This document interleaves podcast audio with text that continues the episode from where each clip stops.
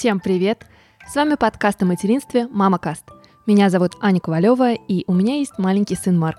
В этом подкасте я зову в гости классных героинь и болтаю с ними о материнстве и о том, как сохранить свою активную жизненную позицию в новых реалиях, где ты больше не одна. И уж точно не самое главное.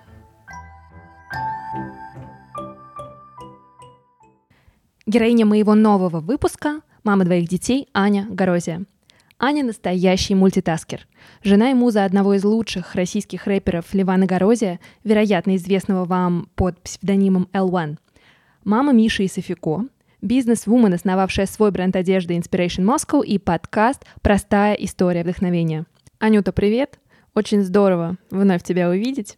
Сегодня, как я и обещала, будем болтать о материнстве, о детях, о самореализации, о проектах, в общем, обо всем, что важно. Начать хочу смотреть с какого вопроса. Когда готовилась э, к нашему с тобой разговору, прочитала на просторах интернета, что именно материнство сделало тебя тем человеком, которым ты всегда хотела быть. Как это произошло и в какой момент ты осознала, что материнство является для тебя таким трансформирующим опытом? У меня была гастроль с э, лекцией, и мне там задали вопрос. Вот вы, значит, все время у своих гостей тоже в подкасте спрашиваете, у меня есть стандартный вопрос первый, я спрашиваю, какие они, какими они себя сами помнят в детстве. И э, они меня спросили, не какой я помню себя в детстве, а вот э, в юношестве, ну, от, наверное, от 15 до 20 лет. Вот был такой вопрос. И я вот э, поняла, что я себя не помню. Реально. Ну, то есть, знаешь, я помню школьные годы, а помню начало университета. Но вот какие-то, что меня там вдохновляло, что мне нравилось, к чему стремился, я вообще этого ничего не помню.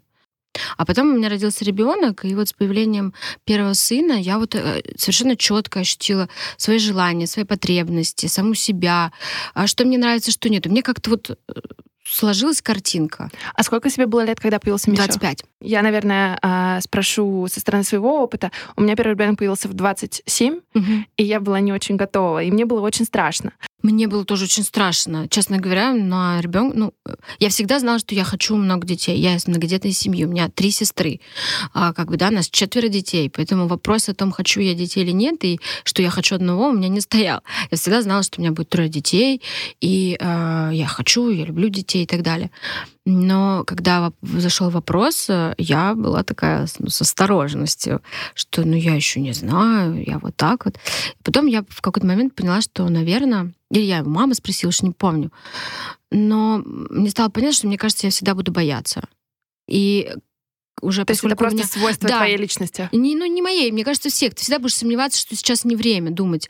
То есть э, у меня двое детей сейчас, и когда мне я начали разговоры появляться про второго ребенка, было ровно то же самое, что и когда пошли разговоры про первого. Я подумала, может быть, сейчас не время, но вот сейчас вот у меня такой активный период. Знаешь, там? Я типа... тебя очень хорошо понимаю, но мне кажется, люди делятся на две категории. Одна — это мы с тобой, это вот всегда не время. Я просто это очень хорошо понимаю, у меня всегда может потом. А вторая они четко знают, вот да, сейчас самое время. Не, вот я нет, я не такая. Так вообще нет, есть. конечно. Но нет, у меня такого, опять же, нет, такого не было. Я просто забеременела. И там уже как бы некуда деваться. И это очень круто. Вообще самый крутой experience в моей жизни. Он сделал меня настолько счастливой, но это осознание пришло сразу или это постепенно? Ну, я просто вот помню период своей беременности первой и появление Миши — это абсолютное счастье от и до. У меня не было никакого токсикоза. Я вообще я поправлялась как бегемот от каждого вдоха. Но мне так это нравилось. Я вот недавно вспоминала, что там в какой-то период, когда я весила уже 75 килограмм, будучи беременной, я встала и такая посмотрела на себя в зеркало, думаю, господи, какая красивая. А что все говорят, что типа 70... Я думала, это так много, это какая гигантская цифра. Боже мой, я такая красивая. Ну, то есть это было для меня... Я была в восторге от себя, в восторге от всего мира. Мне так нравилось. И вот с этого момента чувство абсолютного счастья меня не покидает. Но уже взгляд на 75 килограмм у меня, конечно, другой. Немножко поменялся. Поменялся уже, уже мне не так это нравится. Вот, а, но как-то дети круто влияют. А у тебя не было ощущения, наверное, некой растерянности? Угу. А, опять же, могу сказать, что мне очень повезло, потому что Миша был вообще не проблемным ребенком. То есть я не столкнулась с ним я столкнулась уже с Софико, с этим. Но у меня не было с ним вообще никакого напряга. То есть я готовила себя а, к полному трэшу. А, у меня есть племянница, поэтому я знаю, ну, то есть я была знакома с маленькими детьми. Опять же, я все-таки в многодетной семье выросла, и у меня есть младшие сестры. А, и я, ну, вообще, то есть у меня было время на себя, на все. Я с ним а, была очень эм, социальной. Я с ним постоянно куда-то ходила, ездила. Мы постоянно путешествовали. То, сколько мы путешествовали с Мишей, мы не путешествовали никогда. Ну, то есть... Совсем маленьким или когда он уже подрос? Ну, он, ну да, мы начали путешествовать с ним месяцев с восьми, вот, но мы просто делали это постоянно. И поэтому вот такого момента, что я в какой-то дикой беготне, у меня нет времени на то, чтобы понять, что я хочу, посмотреть на себя в зеркало там, знаешь, или еще что-то, у меня такого вот просто не было. Я просто, ну я говорю, я прям кайфовала абсолютно. Это уже когда родилась Софико, она вот мне воздала все, что я не получила смешаний, потому что он спал, Например, он спал просто, он засыпал в 11 вечера, просыпался в 10 утра. Угу. Ну, он мог один раз поесть грудь, а когда он перестал э, быть на грудном скармливании, он просто спал.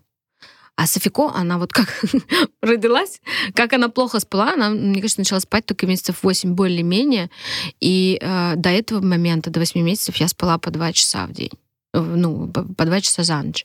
Она Сложная там постоянно история. орала, и у нее были какие-то ну, непонятные свои требования, которые мне было очень сложно понять. Вот это было намного второе, второе рождение, ну, рождение второго ребенка для меня намного было э, травматичнее, потому что у меня был пример первого, такой идеальный, просто абсолютно easy.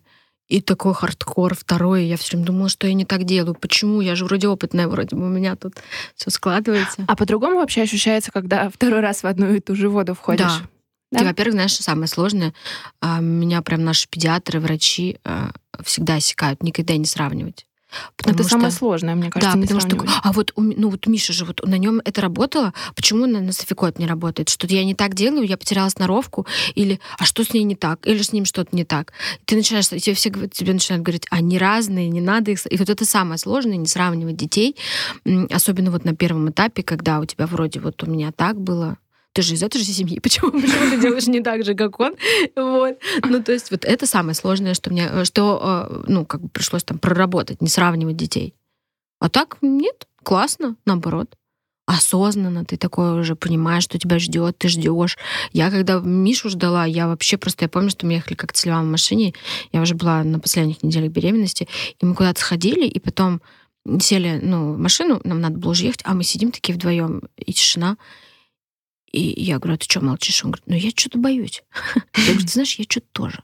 Я, то есть вот это ты, когда совершенно не понимаешь, что тебя ждет, то есть ты как бы гипотетически знаешь, теоретически где-то там видел, но практически, когда в твоей жизни появляется новый член семьи, маленький ребенок, а ты вот только вроде бы сам недавно танцевал где-то на столе, или там, да, не знаю, сам только от мамы недавно уехал. Ну что-то я, конечно, давно уехал от мамы, но тем не менее. Это очень сложно. А со вторым ты уже знаешь, как это, ты понимаешь, какие ты будешь ощущать, ну, чувства испытывать, поэтому тебе уже заранее это нравится. А можно сказать, что ты больше готов к этому? Да, да. Да, ну то есть ты не готов э, забеременеть, ну в моем случае, то есть у меня вот типа вот сам процесс, мне не нравится процесс беременности. Я поняла это со вторым. То есть первый раз я кайфовала, второй раз мне было очень плохо. Токсикоз? Мне, ну мне вообще, эм, ну мне просто было плохо у меня прям ощущение, воспоминания о беременности, типа, боже мой, не надо, пожалуйста, больше. Вот если бы можно было там, типа, выносить ребенка за месяц, месяц я была да? бы вообще счастлива. Ну, то есть для меня это было очень сложно второй раз. Я помню себя в беременности, мне казалось, что все врут, потому что э, я очень ждала, когда, вы знаешь, придет вот эта воздушность, я начну любить себя больше, и как-то, как то вот ты mm-hmm. рассказывала, любить свое отражение в зеркале. У меня этот момент не наступал, я пришла к своему доктору, я говорю, вы знаете, докторы, а я говорю, а когда вот придет э, состояние феи? Он очень долго на меня смотрел, такой, Ань, ну, больше половины прошло. Может, это просто, может, это просто не ваше? Мне было тяжело физически. То есть вот я, например, набирала вес точно так же, как и в первой беременности. Но если в первой беременности меня вообще это не парило, и я считала, что я королева красоты, но я прям реально себя очень круто чувствовала, я прям на себя смотрела, мне так нравилось, то во второй раз я, я помню, что ну, яркий показатель. На седьмом месяце беременности Я посчитала, сколько мне еще ходить беременной, и я рыдала два дня. Я просто я думала, что я не вывезу. Ну, типа, я не смогу просто еще проходить. И когда а, меня положили с тренировочными схватками в роддом, на 38-й неделе беременности. У меня то же самое было первый раз, и с Мишей я также лежала. Когда я меня положили и сказали, что, ну, поскольку у тебя это, видимо, твоя тема тренировочной схватки, ты либо будешь к нам постоянно гонять сюда, потому что все показатели, ну, типа, показывают, что ты можешь скоро родить, а, либо, ну, у тебя, у меня были показания на Кесарева, либо мы тебе сейчас сделаем Кесарева. Ну, я не знаю, может, меня сейчас, я же матери убьют, но я сказала, конечно же, мы делаем Кесарева, и вообще, типа, я... И, и я, когда уже приехала домой, и прошло там три недели, я подумала, боже мой, я же могла только сейчас родить. Ну, типа, вот еще три недели я ходила как бочонок, а вот я уже три недели с ней. Ну, мне кажется, последний месяц вообще самый тяжелый. Ну да, он, конечно, тяжелый, но вот второй раз у меня абсолютно так не было такой легкости. Я вот просто, мне просто было тяжело физически, эмоционально. Я была такая, ну, очень понурая, а, очень тяжелая.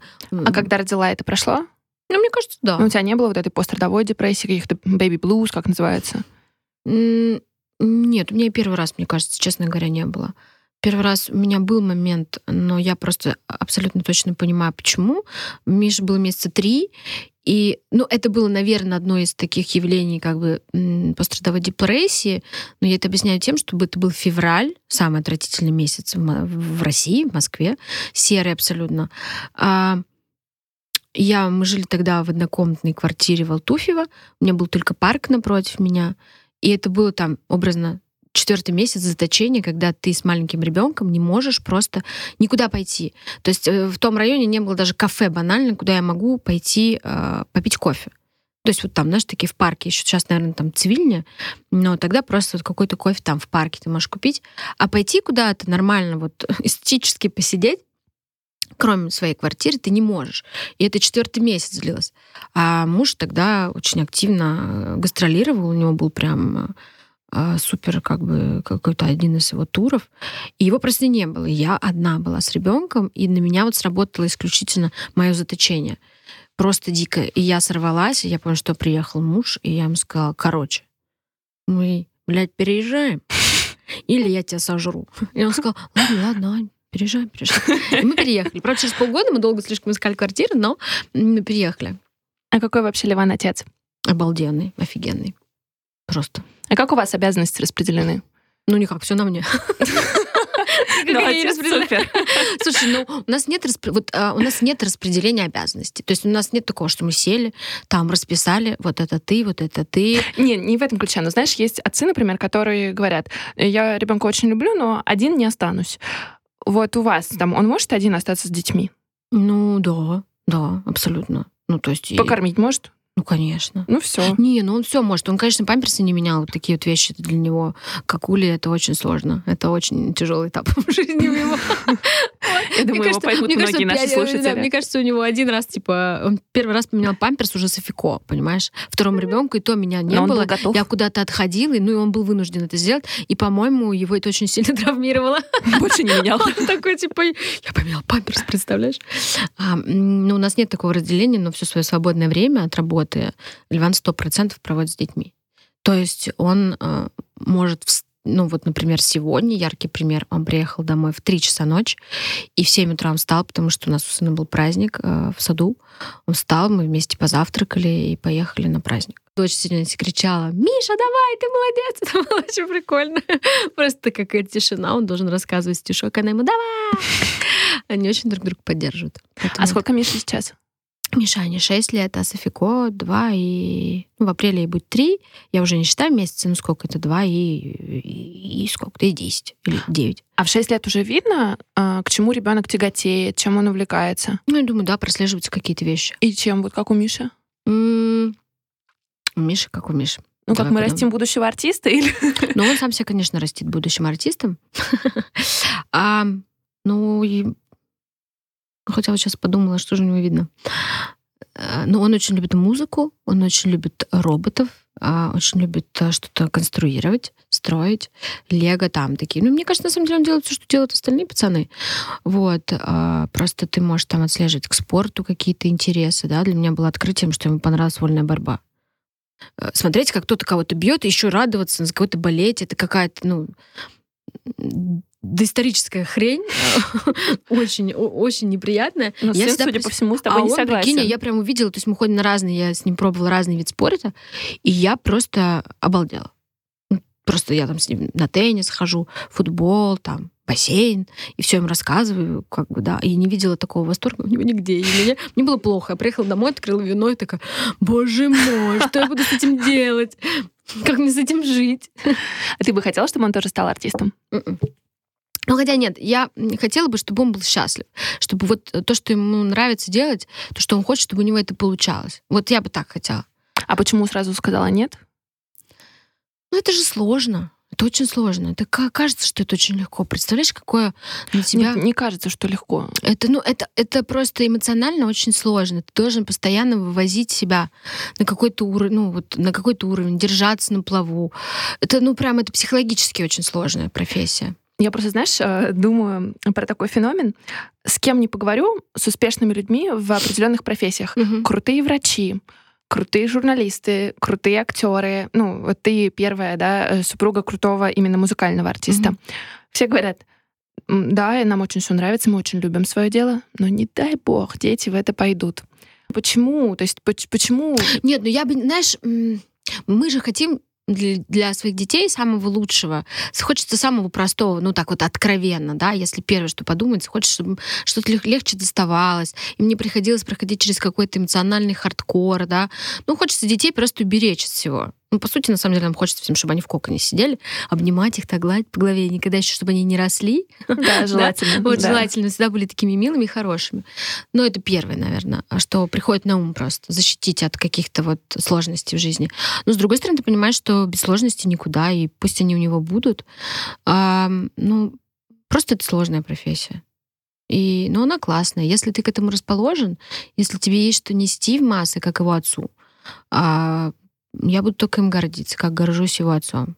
Мне вчера прислали на презентацию от э, Всемирно Всемирной организации по патентам, ну что-то такое, это американское, и там э, курс международный людей, которые э, занимаются этим авторским правом. Там целый слайд, посвященный моему мужу, прикинь. И я ему вчера отправила, сказала, чувак, мы с тобой в истории. Ну, в смысле, ты, я просто присоседилась. Ну, конечно же. Да. Успех мужа — это в том числе благодаря жене. Ну, наверное. Вчера смотрела твое интервью в проекте «Ма- «Материнство без вины», без вина, и там вы рассуждали про кармических жен и про трофейных жен. Мгм. И вот, э, Я уже не помню, кстати, что, что и что. А вы обсуждали, что у успешных э, людей, успешных мужчин бывает Мгм. два типа эм, жен. Одни это трофейные жены, которых показывают, и вторые это кармические жены, которые в принципе всегда были с э, мужчиной на протяжении его жизни, Мгм. вне зависимости от его карьеры. Ну как в твоем случае, Мгм. потому что вы познакомились очень рано. Да. Вас в 17 лет. Но мне было 17, Ливану было 20. А как вы познакомились? Ну, мы на первом, 1 сентября на первом курсе познакомились.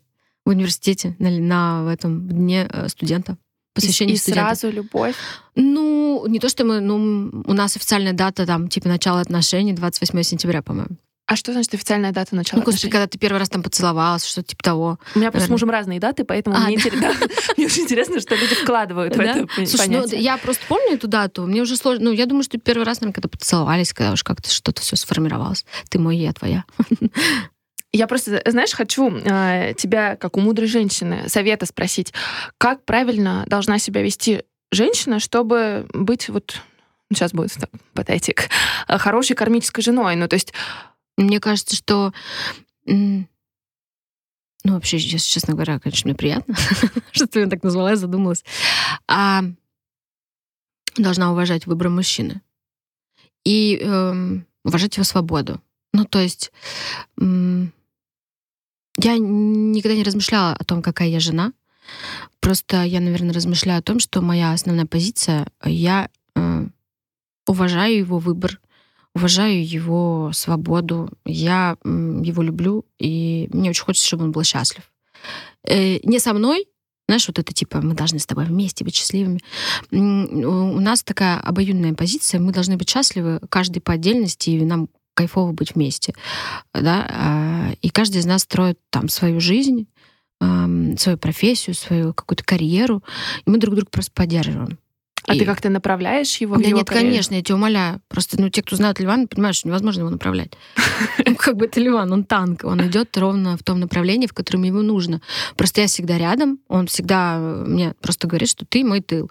Я всегда это четко ощущаю. Я его тыл, я рядом с ним, я его поддерживаю, а, я эм, делаю так, чтобы, приходя домой, ему было там классно, чтобы там отдыхал, и вот все то, что на него наваливается в рабочее время, все эти проблемы он мог там отбросить и наслаждаться домом, семьей, э, тишиной, покоем и так далее. Мне кажется, это просто мужика заряжает и, и, и, и дает ему сил. А у тебя бывают ситуации, что ты, например, ну, не согласна с тем, что вот он решил, или куда ну. он идет, и ты вот мне просто интересно, как ты себя ведешь. Ты ему говоришь, о-о-о, нет. Я Или... не, ну, в крайнем случае, если... Я даже не, мне сложно вспомнить. Конечно, бывают. Ну, не надо думать, что я там смотрю в рот, и мы такая... У нас очень много... Ну, Но мы... ты просто не похож на человека, который смотрит в рот. Да, и... мы... Э, э, разные, у нас разные взгляды на какие-то ситуации. Глобально мы мыслим в одном направлении абсолютно. Ну, конечно, у меня бывает свое мнение, оно может отличаться от него. Но опять же, я здесь понимаю, мое это дело или не мое. Вот э, я из тех... То, что мы в браке, то, что у нас общие дети, ты не знаешь, что все его дела мои. И мое мнение где-то весомо. Ну, вот я, например, так, что так же просто я считаю про него, что он не должен там лезть, если он что-то считает не так, не обязательно я должна с этим соглашаться. И поэтому, если я в чем-то не согласна, если считаю, что это какой-то очень важный, весомый вопрос, ну вот прям ну, очень важный, то я могу ему аккуратно высказать и сказать, что ты знаешь, ну, мне кажется, что типа ты там не так, вот что-то вот. Я бы сделала по-другому. А ну, если я считаю, что это какая-то фигня, ну, может, мое мнение не сильно важно. Я просто не всегда его буду высказывать. Ну, то есть, другими словами, уважение к мнению и позиции другого — это основа хороших ну, отношений. Ну, конечно. Ну, то есть, а если я считаю, что мое мнение в данном случае важно, вот это какая-то важная ситуация, я, например, а, понимаю, о чем она. Я вообще-то не все понимаю, что он делает. Поэтому лезть со своим мнением иногда, ну, я пробовала ну, ты потом просто дураком выглядишь, потому что ты на самом деле ничего не понимаешь. И у меня было две ситуации. Вот я, наверное, так скажу. Я обожглась два раза. А, два раза я прям... А, он должен был поехать на один фестиваль, и он не хотел туда ехать. А это было перед Олимпийским, и, соответственно, э, я считала, что перед Олимпийским надо использовать все возможности для того, чтобы его собрать. И в том числе ездить на какие-то крупные медийные фестивали для того, чтобы лишний раз там засветиться. Ливан противник таких вещей, он никогда, э, э, крайне редко вообще выходит, мне кажется, куда-то свет, по-моему, вообще не выходит, честно говоря. Вот. И я такая настояла. Короче, это оказалось полный какой-то зоопарк, это была просто полнейшая жесть. И он мне, ну, он мне прям сказал, сказал, чтобы я больше никогда не лезла туда, куда я, ну, ничего не понимаю. Потому что он там понимал, да, что, что там будет. А вот это была ситуация. По-моему, еще какая-то. Почему-то я вспомнила две, но вторую не могу сейчас озвучить, озвучить, потому что не помню. Но были такие ситуации, когда я пыталась лезть в его работу, и сказать ему, типа, что как лучше, а оказывалось наоборот. Поэтому я ему доверяю. Он очень умный, и знать, что он делает. Знаешь, еще о чем тебя хочу спросить? Вот у нас с тобой есть подкасты, как мне кажется, наверное, со схожими тематиками, по крайней мере, по, с похожей миссией. Угу. Вдохновлять других, судя по всему, вдохновляться еще самим угу. э, в этой вещи. У тебя подкаст «Простая история вдохновения», у меня подкаст «180 градусов», и очень часто мы рассказываем истории людей, которые э, прошли какой-то путь и добились определенного успеха в жизни. Угу. И вот моя практика показывает, что очень часто эти люди в детстве не имели очень многого, и они хотят доказать угу. кому угодно, родителям, одноклассникам, но это вот э, желание рвать и метать, оно в том числе идет из-за такого, может быть, не очень благополучного где-то детства. Угу. И я вот недавно думала о том, как сложно иногда вырастить э, ребенка, который к чему-то стремится, в благополучной семье. Угу. Особенно, где один из родителей, а у вас двое родителей, реализованы и успешны в том, что они делают. Потому что, э, скажем так, большие возможности — это большие соблазны. Угу. И иногда полное отсутствие какой-то целеустремленности, потому что все уже есть. Ну, как я вы... очень часто об этом думаю. А, я еще не знаю, как. Это, наверное, я смогу ответить, когда мои дети вырастут, и я смогу как-то понять, смогла я или не смогла. Мы. Какую-то мотивацию в жизни. Ну, мы стараемся ограничивать. Я стараюсь проговаривать. Я объясняю своему ребенку ценность денег. А, объясняю а, своему ребенку. Ну да, я Софику очень не сильно объясняю, потому что он не сильно, не сильно понимает. Но, наверное, здесь больше разговор уже о Мише, потому что он постарше. А, хотя Софико то... Ну, Софико не настолько разбалованная. Нет, ну а тебе кажется правильным в какой-то степени ограничивать в чем-то? Я не Мне кажется, что, ну, наверное, да, ну, смотря, вот смотри, смотря в какой, в какой степени. Вот, например, покупать детям э, супердорогие вещи, ну, некоторые дети ходят у маленьких детей, начиная с рождения, там, Дольче Габбана, э, и какие-то брендовые вещи, которые стоят просто сумасшедших дороже, денег. чем взрослые. Да, да, дороже, чем взрослые. И я не понимаю этого. То есть, когда я вижу ребенка а, полностью в брендах 12-летнего, 13-летнего пацана, и я просто вижу у него в глазах какой-то, ну, знаешь, такой борзый напев. Я не вижу смысла в этом. Ну, я тоже думала про это недавно. Судя по всему, родители реализуют какие-то свои комплексы. Абсолютно. Мне кажется, что ты ребенку, но при этом он и не должен ходить у тебя в отребе, да? Ну, должна быть какая-то золотая середина. Ты должен прорабатывать с ребенком, проговаривать. Наверное, каких-то жестких ограничений я бы не стала ставить, но я бы, например, не стала давать там какие-то большие карманные деньги ребенку. А я бы не, ну, говорила, что он должен, и буду говорить, что он должен всего достиг, достигать трудом. Я это и говорю. Да, я и говорю там по отношению к игрушкам. Мы намного а, сильно, ну, очень сильно снизили вообще вот этот вот покупку новых игрушек. А, и как-то стараемся это прорабатывать. Но вот это где грань? Ну, например, у нас была ситуация, что Миша, он а, всю свою жизнь летал в бизнес-классе. Когда ему стукнуло три года, у него была серебряная карточка Аэрофлота. Чтобы ты понимал, у меня, блин, ее не было. Потому что Ему сейчас завидуют многие наши слушатели. да, да. Ну, то есть, как бы, ну, просто так получилось. Ну, как бы, с другой стороны, почему, а, если у нас есть возможность, мы не можем летать, там, допустим, в более комфортных условиях, на далекие расстояния, если это комфортнее. И когда родилась Софико, я поняла, что мне комфортнее, когда я летаю без Ливана, летать в экономе, потому что, ну, просто это удобнее с ними там сидеть. И он, ну, он первый раз такой, типа, а что, мы не сюда идем? В смысле, мама, мы прошли. У него было такое. Но это было очень забавно. То есть он к этому как бы привык, потом нормально, я ему объяснила, слушай, здесь тоже нормально, здесь тебе хватает места, здесь тоже круто, и вообще здесь 90% людей летает. Так что, а, и у него не было никакой трагедии, но он, типа, удивился а что это мы не тут сидим? вот. И ты просто им объясняешь. Ты говоришь, что так вот, ну, я просто, знаешь, думала, наверное, это действительно касается воспитания более взрослых детей, но, а, скажем так, когда у родителей есть возможность создать какое-то будущее своим детям, они очень часто дают вот этот тыл, mm-hmm. что круто, потому что ребенок чувствует, что он защищен. Но с другой стороны, опять же, иногда кажется, что чтобы добиться успеха в определенной сфере, нужно не иметь этого выбора и не иметь тыла. Когда ты просто понимаешь, что у тебя нет выбора, ты не можешь идти назад. И знаешь, вот эти все истории, как приехал покорять Москву, а вернуться было некуда. Да. И, да. и только так работает. И я вот думаю, иногда, а, а как вот... Ну, знаешь, вот я сейчас, ты сейчас сказала, я подумала в своей голове про э, тех людей, которых я знаю, которых из, из с рождения из обеспеченных семей, и э, то есть у них с детства есть все.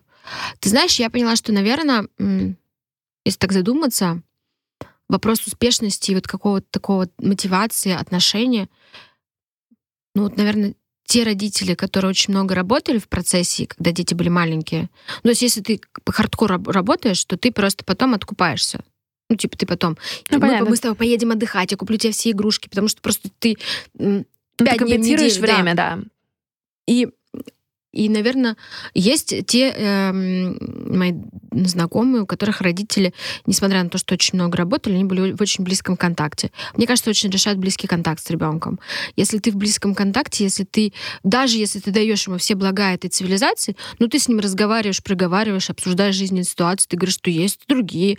Ну, сейчас у нас есть все. Ну, например, я, например, говорю это своим детям.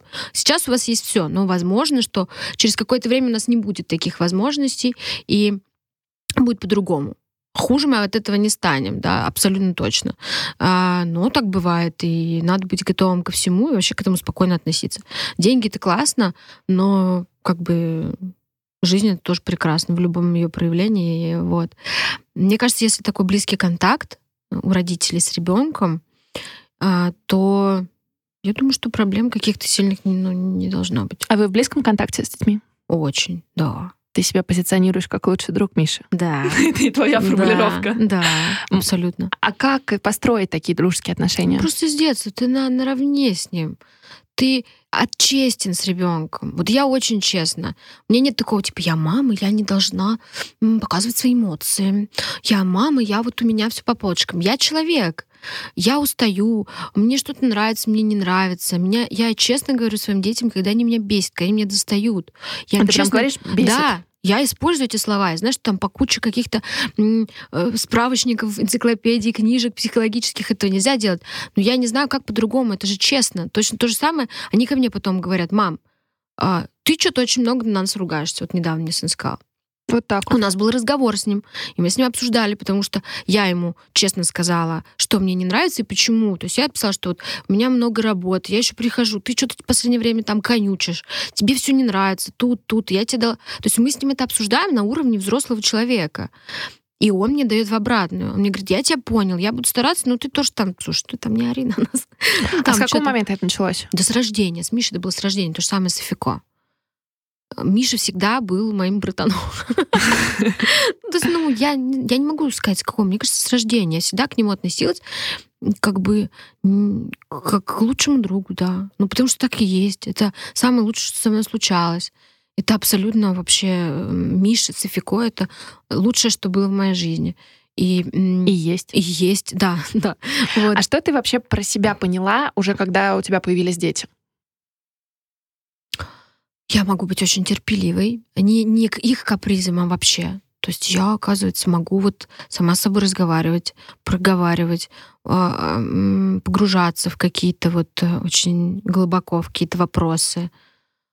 А, и я поняла, что я очень интуитивный человек. То есть я очень чувствую других людей. Поняла это. Ну, Эмпатичный ну, тоже. Да, да. Наверное, так. Ну, ну, наверное, основное, что я поняла. А что для тебя стало есть самое сложное во всем этом процессе воспитания детей и материнства? Воспитание детей. Вот этот вопрос, правильно ты делаешь или нет. Ну, опять же, сейчас же такое количество там каких-то детских психологов, информации, материалов каких-то, да, ты читаешь, и ты пытаешься создать лучшее будущее для своих детей. И сейчас, поскольку начали задаваться вопросами, да, сравнивать, как нас воспитывали, да.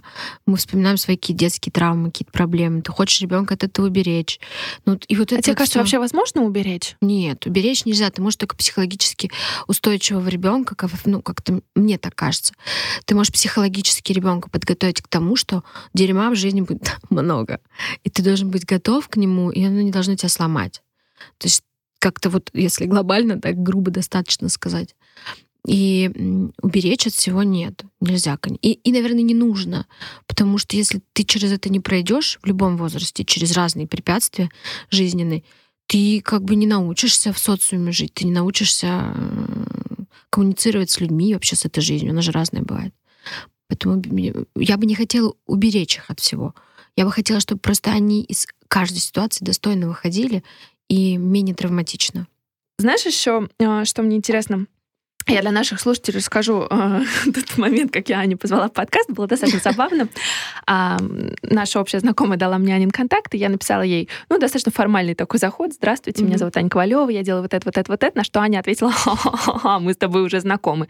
И выяснилось, что мы действительно знакомы, а познакомились мы на обеде, где а, вместе с психологом а, матери mm-hmm. молодые обсуждали, а, что очень часто появление ребенка в семье, скажем так, является является ну, катализатором новых проблем, потому что это новый период в жизни супругов. Они раньше не сталкивались с этим. И, ну, даже если дети взрослые, постоянно появляются какие-то новые грани этого всего. И получается, что жизнь э, двух людей, которая каким-то образом существовала нормально до этого, изменилась. Угу. Как э, у вас э, с мужем изменились отношения, когда появились дети? Они только лучше стали. Честно. Мы, наверное, на момент появления первого ребенка и второго тем более абсолютно стало четкое понимание того, что, к чему мы идем. То есть э, цели как-то обрисовались. Ну, не знаю, наши отношения стали, стали только крепче. Абсолютно. Я помню, что я, э, когда Миша, Мишане, наверное, год стукнул или полтора, мы как раз обсуждали это с подругами, и я сказала, что я никогда не была так счастлива, а мы на тот момент были в браке уже, ну, были вместе 7 лет, я никогда не была так счастлива. Ну, как вот, ну, наверное, там первый год отношений, знаешь, когда там у тебя страсть, любовь, там все дела. Как сейчас. И так и есть. А как, как тебе кажется вообще, в чем секрет долгих отношений? Ну, я, дело, я что... уже тебе перечислила абсолютно только это. Никакой, никаких тайн нету. Во-первых, ну, как бы любовь, как бы это ни звучало, да? Ты либо человека любишь, либо нет. Здесь, э, если ты его не любишь, у тебя нет никакого секрета. Вот. А если ты человека любишь, это раз. А во-вторых, если ты хочешь с ним быть, хочешь разделять с ним вот эти какие-то классные, важные моменты в жизни, если ты хочешь, э, ну, если ты просто видишь это будущее, то идешь, идешь вперед. Не знаю, мне кажется, у нас было такое количество моментов, когда мы могли разойтись, но просто оба понимали, что лучше мы не найдем, как это говорится. Ну, не знаю, ну, я, мне сложно. Просто вот я понимаю, что, наверное, то, что мы так друг к другу относимся, к жизни друг друга, это, это основ, основополагающее. То есть, когда мы вместе, мы вместе. А вместе мы сильнее. Но при этом мы очень сильный порознь, каждый из нас. И мне кажется, это очень подкрепляет. То есть вот у каждого из нас есть какая-то своя жизнь, мы очень цельные оба, вот, и поэтому, когда мы вместе, нам еще круче. Про цельность интересно. Тоже читала вчера, что когда появился ребенок, ты научилась слушать себя и, наверное, в каком-то смысле полюбила себя и приняла. Угу. Как это произошло и как научиться слушать именно себя и слышать? тоже такое, мне после этого интервью стали тоже так часто задавать этот вопрос. А, я не знаю, когда именно я... Ну, я просто в какой-то момент поняла, что моя жизнь наладилась, потому что я научилась вести диалог сама с собой. Ну, то есть у тебя возникает какая-то проблема, да, и ты э, первое, что как-то, ну, какой-то конфликт или какая-то ситуация. Первое, что ты можешь эмоционально дать выход, да, э, ты там, допустим, если это конфликт, ты начинаешь орать или еще что-то. Когда у меня появился ребенок, не знаю, наверное, стало как-то спокойнее, стала думать, так, ну сейчас я не орать не буду, я вот подумаю, если меня припустят, то мы вообще отпустим этот вопрос, да? Если меня не припустят, то я поговорю. Ну, наверное, какая-то информация из сети. Я стала что-то читать, стала как-то анализировать, да, это мне, наверное, тоже помогло, потому что я стала видеть похожие примеры и так далее. Здесь, я думаю, много факторов. Но вот этот внутренний диалог, это абсолютно вообще решает сто процентов. Просто нужно понять, почему, почему там мне что-то не нравится. Ну, как правило, внутренний диалог нужен когда? Когда негативные какие-то эмоции, да, у тебя возникают, какие-то проблемы, конфликты. А у тебя а, есть какие-то секреты, как ты это делаешь? Там записываешь или... Нет, я просто, ну, я просто думаю, проговариваю, почему мне сейчас, вот, э, почему меня так это бесит, допустим, почему мне так плохо, почему мне это не нравится. И я, и как правило, на самом деле, причина-то идет от нас, у нас в голове что-то сидит. Значит, меня там где-то что-то задело. Просто было задето, допустим, мое самолюбие. Но задетое мое самолюбие не всегда причина для того, чтобы развивать дальше конфликт, допустим. И все тебя припускает. Раз проговорил, два проговорил, а потом ты уже не замечаешь таких. И твое самолюбие уже никто не задевает. Ты уже спокойнее на что-то реагируешь. Соответственно, твоя жизнь э, становится более уравновешенной, и ты видишь в ней более, видишь в ней позитивные стороны. Благодарность — это очень важно. Благодарить каждый день за то, что у тебя есть. Это одна из э, ну, вдохновения, благодарность, радость и любовь вообще к тому, к жизни. Это главный девиз э, мой и моей компании, да. Мы об этом постоянно говорим. Потому что когда ты благодарен за то, что у тебя есть, а, если в первую очередь ты думаешь о благодарности, то как бы негатив, он уже идет где-то там. И вот эта благодарность, это, мне кажется, главное тоже, что э, выносит тебя на другой какой-то эмоциональный, психологический уровень и так далее. Это, кстати, между прочим, такая секрет многих успешных людей. Они начинают утро с того, что записывают, э, за что они благодарны этой жизни. Ну и прошлому дню. Да, ну да. А вот ты делаешь такое? Да. Ну, я, честно говоря, пропускаю очень часто. Просто не успеваю в агонии, просыпаюсь. На прошлой неделе я была благодарна за... Да, но я стараюсь, я стараюсь. Если я не успеваю записывать, то я это проговариваю. Это офигенно. А какие еще у тебя есть ну, такие секретики? Mm, ну, мой основной секретик, как быть уравновешенной, чтобы у меня было э, все хорошо, я уделяю себе время. Это не значит, что я сижу в салоне э, по 10 часов. Нет. Уделить себе время — это провести время так, как тебе нравится, как тебе комфортно в данный момент. А, это может быть и тоже какой-нибудь там уход за собой, а может быть просто многочасовая прогулка по городу, или это может быть просто я делаю вид, что ушла на работу. На работу. Сейчас расскажу секрет. Вот, короче, я делаю вид, что я ушла на работу, а потом, пока, когда дочка уходит гулять с няней, если она в сад не пошла, то я возвращаюсь в это время домой, закрываюсь в комнате, они как бы не заходят, я просто сижу в комнате, и никто не знает, что я дома. Офигенно. Ты просто, я просто запасаюсь едой, включаю сериальчик, укрываюсь одеялом, могу целый день спать. Не, ну винишка, но это вечером винишка. Днем я днем все-таки я не начинаю. Но вот иногда хотелось бы. И вот, ну, то есть я уделяю себе время. То есть я нашла э, то времяпрепровождение, которое мне вот энергетически ну, возвращает мне энергию, куда то сил. А у тебя это на регулярной основе? То есть ты понимаешь, что, например, там пятница мой день, и я вот что-то делаю, неважно что.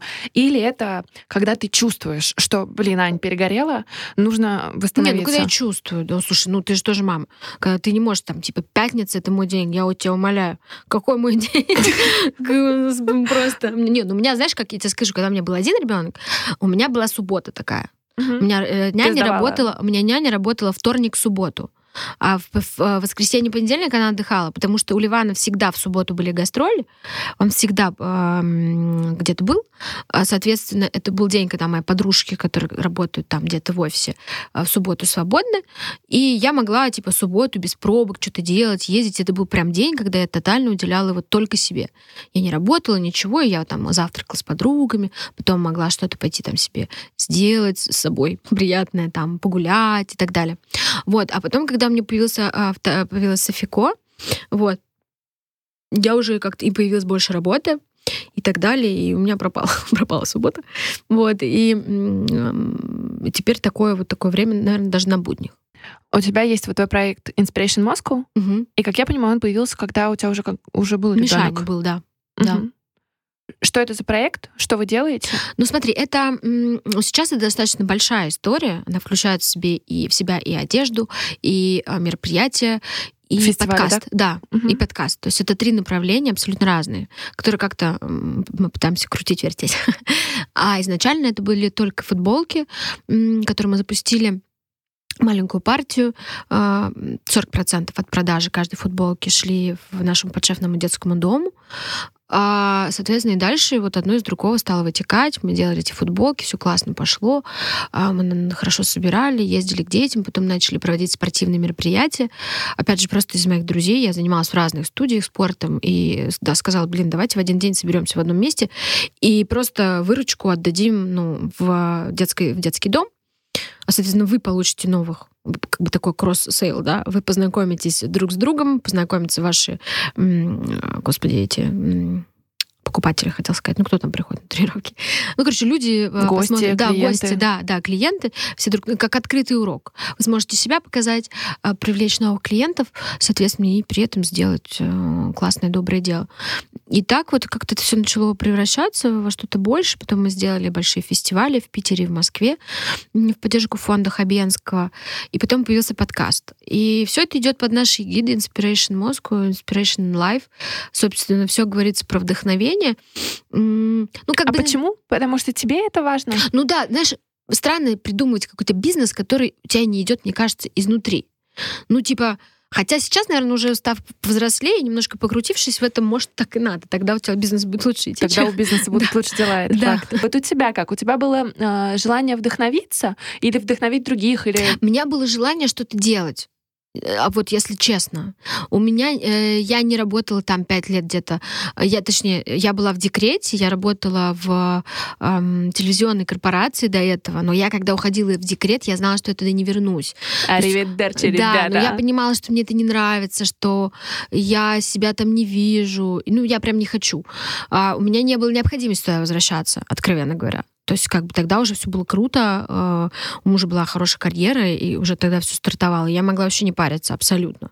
То есть я там сидела себе год, и я просто в какой-то момент поняла, это, кстати, спасибо моему мужу, он в такие моменты меня всегда говорил, Ань, что-то ты тупеешь. Ну, реально. Ну, ты представляешь, ты, ну, ты меня понимаешь, ну, ты не сидишь год. Ну, ты просто, когда даже месяц сидишь как в вакууме, у тебя просто единственная задача — это твой ребенок, как бы ты его не любил, как бы он прекрасен не был, какие бы книжки, это и какие книжки, я не читала вообще никаких книг. Ну, я то есть это вообще просто... И фильмов не смотрела. Я сериалы, мне кажется, смотрела там параллель, где-то параллельно одним глазом. Но, тем не менее, э, и он мне сказал, ну, типа, давай, что-то надо делать. И я сама понимала, что у меня уже есть возможность взять няню, ребенок уже не такой маленький. И я просто придумала эту историю, сходя, вот я разложила, что бы я хотела мои какие-то потребности. И, соответственно, я поняла, что я хочу чем-то заниматься. У меня есть возможность как-то ре- реализовываться, да, есть какие-то знания и опыт. А, есть вот такие вот потребности. Я бы хотела, чтобы это было социально ответственно. И вот родилась просто в один вечер, там, типа, можно сделать футболки, вот так вот продавать, какой-то процент отдавать. Такой высокий процент был изначально, потому что, ну, у меня, опять же, у меня не было потребности зарабатывать много. Сейчас у нас уже нет, нет такого большого процента. Мы отдаем 20% от определенных моделей вещей. Потому что тогда я была только одна, а сейчас у меня это большая достаточно, ну как большая, нас не так много, но это как бы уже такой механизм рабочий, э, где э, работает много, ну, ну много, тут сейчас послушает, около 120 человек. Но и работают люди, которым должен платить зарплату, у тебя уже есть ответственность совсем другая, поэтому ты уже не можешь так раскидываться баблом, как тогда могла я делать. А подкаст? Под, а подкаст родился, меня очень вдохновил наш фестиваль в Питере. И мы э, всегда хотели говорить о том, что э, можно быть счастливым и свободным, э, делать то, что тебе нравится, и не зависит от общественного мнения, от мнения родственников, от мнения вообще вокруг тебя людей. И потому что очень многие наши с тобой, согласись, и ты поскольку ты пишешь те же самые истории, что и я, очень многие э, принимают неверные решения в своей жизни, идут не в ту профессию, потому что им мама сказала, папа.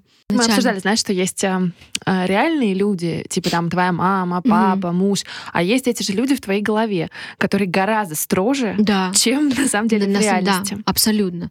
И поэтому э, и к нам пришли э, гости, я помню, ко мне подошли такие классные э, ребята, и они говорят, Таня, спасибо, вы такую пищу для ума нам дали, потому что у нас были были гости, которые как раз рассказывали про свои трансформации, э, про то, как они приезжали там из разных городов и добивались успеха. В Петербурге это были это была Оля Маркис, там Лена Шейндлина, Катя Айова. А, и все они, в общем, по сути, говорили про одно и то же, что они рискнули, приехали, все поменяли.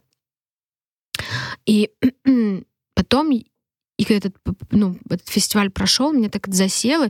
Я поняла, что людям моей аудитории Э, хочется такую информацию получать. То есть им хочется быть лучше, им хочется быть счастливыми, им хочется жить в гармонии, хочется получать удовольствие от жизни, от прекрасного, от того, что у тебя есть вокруг.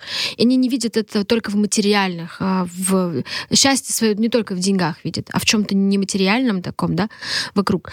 И э, я поняла, что у меня куча таких друзей. Ну реально, все началось абсолютно с моих друзей. У меня такие друзья, у меня такой муж, начнем вообще с того, что у меня такой муж, у меня такая мама, а, и у меня такие друзья. История этих людей, блин, это круто. Это, это очень здорово. Меня даже, мне кажется, меня саму это вдохновляет больше, чем всех.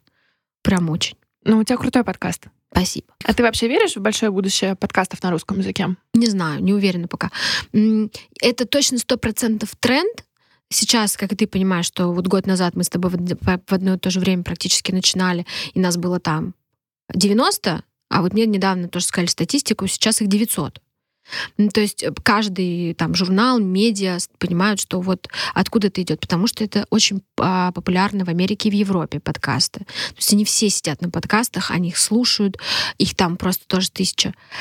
Но при этом я знаю статистику той же самой соцсети ВКонтакте, где, а, по-моему, 9,7 миллионов пользователей, из них только 100 тысяч слушают подкаст. Но я, по крайней мере, говорю себе, надо работать на эту аудиторию, которая слушает, она классная.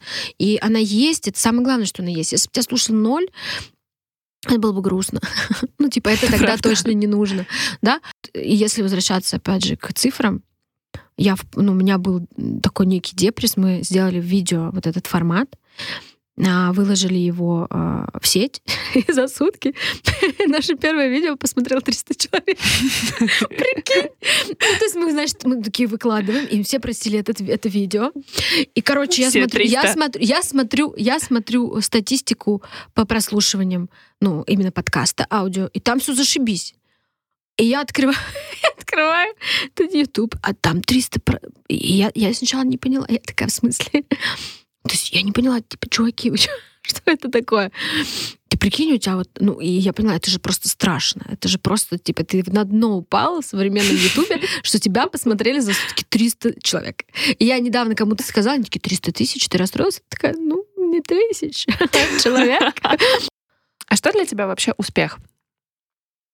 Твой собственный. Хрен его знает. Наверное, это просто довольна результатом. Наверное, это ну, это какие-то цифры, это деньги. Нет, да, это... я думаю, это состояние души, а, когда ты доволен результатом. Раньше так было. Сейчас вот я надеюсь, что в следующем году это будут цифры. Я просто никогда не ставила перед собой никаких цифр, знаешь. Я как раз об этом тоже, поскольку я сказала, что это прорабатываю, я об этом стала задумываться, что для меня успех, тоже ставила себе такой вопрос. У меня никогда не было в голове цифр. Я никогда не ставила себе никакую планку. А, ну, я могу теперь жить спокойно, не париться, делать то, что мне в удовольствие. Мне это неплохо получается, даже хорошо а, по всем фронтам. И хорошо. Ну, как бы я никогда не ставила. Ну, а может быть, это и плохо. Может, у меня же не было никакой планки. Может, я не перепрыгиваю эту планку. Может быть, я стою на месте. Вот, а я... Ливан слушает твои подкасты? Не знаю, это надо у него спросить, я не спрашивала. Но я, когда первые я выпустила, я прям, ты послушал, ты послушал. А потом я не знаю. А друзья? Да, друзья слушают. У меня прям классно. Мои друзья очень любят. А чье мнение вообще, ну, скажем так, к чему мнению ты реально прислушиваешься? Вот касательно фидбэка по контенту, по тому, что ты делаешь? От всех, честно говоря. Ну, у меня, у меня есть шеф-редактор, которая слушает... Эм... То есть мнение команды? Да, конечно. Команда. Для меня это очень важно. А, потому что они люди как профессиональные в этой сфере, и э, их мнение для меня очень важно. Опять же, мои друзья. Ну, то есть у меня есть прям пласт друзей, которые слушают, которые пишут мне свои фидбэки, которые делятся со мной своим мнением, не только хорошим. То есть они пишут, что им не хватало. А, опять же, я никогда... Э, мне не нравится слово «интервьюер», потому что я вообще-то не совсем не он, я профессионально никогда этим не занималась. Я очень сырая, я знаю все свои э, какие-то минусы, недостатки, я стараюсь над этим работать. И мне очень важно это мнение от э, моих друзей, а, от, да, да не только друзей, от любых людей, потому что от, я этому учусь только. А, учусь разговаривать, правильно строить э, вопросы, правильно э, атмосферу создавать, да, правильно гостей находить и так далее. Ну, ты понимаешь, про что я говорю. Поэтому для меня это очень важно. Мне каждое мнение, на самом деле, очень важно. И, и вообще, мы все разные. Нельзя себя сравнивать с Ирой Шихман, понимаешь? Нельзя себя вообще ни с кем сравнивать. С, Юрий, с Юрой Дудем. Uh-huh. Потому что мы все разные, и у нас у всех цели все равно разные. Мы э, все разные. И в этом прекрасно. И да, и в этом наша прелесть, наверное. Ну смотри, я думаю, мы будем подходить к финальному вопросу. Я хочу э, тебя попросить дать совет нашим слушателям и многим мамам, которые, может быть, э, сейчас э, находятся в процессе прослушивания этого mm-hmm. подкаста. Они тоже, э, может быть, недавно, может быть, уже давно стали родителями, но при этом они хотят не терять себя и совмещать, да, то, что их новую или уже привычную роль с еще вот этой реализацией. Mm-hmm. Можешь с высоты своего опыта и со своей позиции что-то посоветовать? Ну, прежде всего, нужно делать то, что ты любишь, как бы это банально ни звучало. Если мы говорим не терять себя, например, если это какое-то хобби, а, какое-то времяпрепровождение, которое вам нравилось, допустим, до рождения ребенка, но потом почему-то решили, что а, материнство и, и это хобби несовместимо. А, это неправда. Я всегда за то, что счастливая мама, счастливый ребенок. И э, пример этому куча моих друзей и вообще куча людей. Вам нравится путешествовать, путешествуйте с детьми. Вам нравится какой-то вид спорта, включайте туда детей, чтобы они разделяли с вами эти интересы. Не бойтесь делегировать полномочия и заниматься собой, не испытывайте чувство вины за то, что вы пошли в театр, в кино, просто посидели одни, погуляли. А, не надо себя задвигать. Или закрылись в комнате с вкусняшками. Да, или закрылись в комнате вкусняшкой. Знаешь, на самом деле, я помню, когда давно мне кажется, у моей мамы спросили, ну, типа, в последовательности, вот, вы, ваш муж, ваши дети и, и работа, ну, как, как-то расставить. У моей мамы первая была мама, потом работа, потом муж, и типа мы были где-то внизу. А, и я помню, меня это так обидело, я такая, в смысле? А потом, и сейчас я понимаю, что там, где женщина а, для себя отводит время, то, что она у себя стоит на первом месте, это стоит, э, как она мне потом уже объяснила, и я поняла, что это просто ее психологическое состояние, ее какие-то первостепенные потребности стоят на первом месте, потому что когда она их как-то сказать, потребляет, э, короче, когда она реализует себя, реализует, да, да, э, реализует эти потребности, она уже хорошо себя чувствует, ей хватает времени на работу, чтобы, опять же, себя реализовать, ей хватает времени быть, быть счастливой женщиной со своим мужчиной, и, соответственно, тогда дети получают прекрасную, счастливую, замечательную маму. Понимаешь? Вот, поэтому... А у себя ты на первом месте? Нет. Если откровенно, то нет. А что на первом? Мне кажется, у меня... Не, ну, у меня дети, конечно. Пока, пока они все таки маленькие. Тогда моя мама спрашивали, мы были уже постарше значительно, но меня тогда это задело. Сейчас пока, конечно, я очень остро нужна своим детям, поэтому... Но я где-то все все равно балансирую. То есть не то, что я там всегда, ну, вот такая только с детьми. Там. Нет, я просто вот ну, постараюсь всегда найти баланс. И поэтому мой совет — найдите баланс. Э, очень его важно найти.